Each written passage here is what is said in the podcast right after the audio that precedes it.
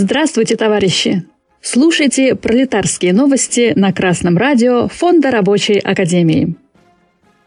Сегодня в программе. Буржуазные экономисты предлагают создать в России цифровой госплан. В Забайкалье создали межрегиональный профсоюз локомотивных бригад.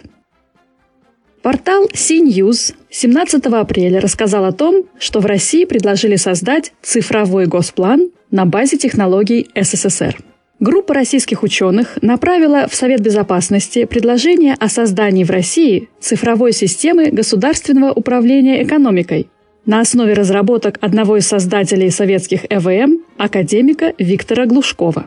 Об этом на круглом столе, прошедшем в Общественной палате, рассказал руководитель рабочей группы, глава научной школы «Теория и технологии менеджмента» Российского экономического университета имени Г. В. Плеханова Михаил Кулапов. В состав рабочей группы вошли ученые РЭО имени Г. В. Плеханова и Московского государственного технического университета имени Н. Э. Баумана, а также член Совета Федерации Сергей Рибухин и бывший советник президента России академик Сергей Глазьев – Глазев сейчас возглавляет Институт новой экономики Университета государственного управления.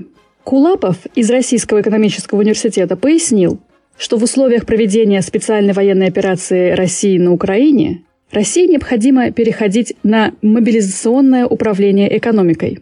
Для этого необходима эффективная система государственного планирования в экономике. Академик Виктор Михайлович Глушков в 50-х годах XX века возглавлял вычислительный центр Академии наук Украинской ССР, который затем был преобразован в Институт кибернетики. Глушков был одним из разработчиков автоматизированных систем управления АСУ и отраслевых АСУ ОАСУ. Главной идеей Глушкова была общегосударственная автоматизированная система сбора и обработки информации для учета, планирования и управления народным хозяйством – ОГАЗ – над созданием которой он работал с 60-х годов XX века. В настоящее время группа ученых предлагает создать в России систему цифрового программно-целевого управления государством и экономикой на основе индикативного планирования и управления результативностью. Надо сказать, что идея о том, что необходимо вводить в государственную экономическую политику плановость, уже давно витает в воздухе. Например, в июле 2021 года в Общественной палате Российской Федерации представили книгу «Кристалл роста к русскому экономическому чуду». Книга исследует механизмы взрывного развития отечественной экономики в 1929-1950-х годах и рассказывает, как их можно применить для построения в 21 веке уже российского экономического чуда. Книга была написана заместителем секретаря ОПРФ Александром Галушкой в соавторстве с заместителем полномочного представителя президента РФ в Центральном федеральном округе Артуром Ниязметовым и членом Координационного совета при ОПРФ по национальным проектам и народосбережению Максимом Акуловым. Александр Галушка перечисляет проблемы империалистического капитализма, которые сейчас стали очевидны. Увеличение социально-имущественного неравенства внутри и между странами, Разрыв между объемом реального сектора мировой экономики и объемом денег и экологические проблемы. Он уверен, что в экономической системе нашей страны 1929-1955 годов мы имеем прототип экономической системы будущего.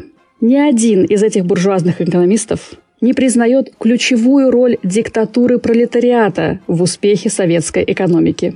Именно диктатура пролетариата давала смысл и силу централизованному планированию. Ведь план – это всего лишь инструмент. Все монополии используют планы. А монополии появились в конце XIX века. То есть уже более века капиталисты используют планирование как успешный инструмент. А повернуть и монополии, и план на службу народу может только государство диктатуры пролетариата. Ленин говорил, социализм есть не что иное, как государственно-капиталистическая монополия, обращенная на пользу всего народа и постольку переставшая быть капиталистической монополией. Будет хорошо, если российская буржуазия будет вводить элементы плановости в существующие государственные монополии и создавать новые.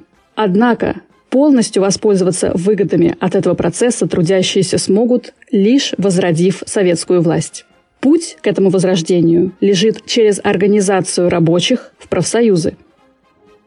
19 апреля сайт профсоюза работников пищевой и табачной промышленности, торговли, услуг и смежных отраслей «Новопроф» сообщил о создании новой первичной профсоюзной организации. Работники эксплуатационного локомотивного депо города Хилок в Забайкалье, филиал ОАО РЖД, создали Межрегиональный профсоюз локомотивных бригад ППО МПЛБ. Новая организация вошла в Межрегиональный профсоюз «Новопроф». Лидер «Новопроф» Иван Милых уведомил руководство локомотивного депо и Забайкальской железной дороги о создании новой первички. Он подчеркнул, что Межрегиональный профсоюз «Новопроф» является членской организацией Конфедерации труда России, а ее президент Борис Кравченко – членом Совета по правам человека и развитию гражданского общества при президенте Российской Федерации – Иван Милых также отметил, что профсоюзная организация готова во взаимодействии с трудовым коллективом содействовать в решении вопросов, связанных с социально-трудовыми отношениями.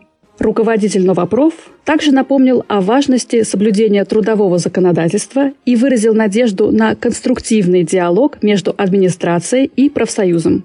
Из слов профсоюзного лидера видно, что он надеется оказывать влияние на администрацию РЖД силой авторитета своей профсоюзной организации и близостью к верхам государственной власти страны. Хотелось бы надеяться, что первичная профсоюзная организация будет скорее черпать силу именно в самом трудовом коллективе. Рабочим в Забайкалье нельзя надеяться на профсоюзное начальство, вхожее в важные кабинеты в Москве. Только в организованности и сплоченности истинная сила рабочих. С вами была Оксана Побережная с коммунистическим приветом из Орхуса, Дания.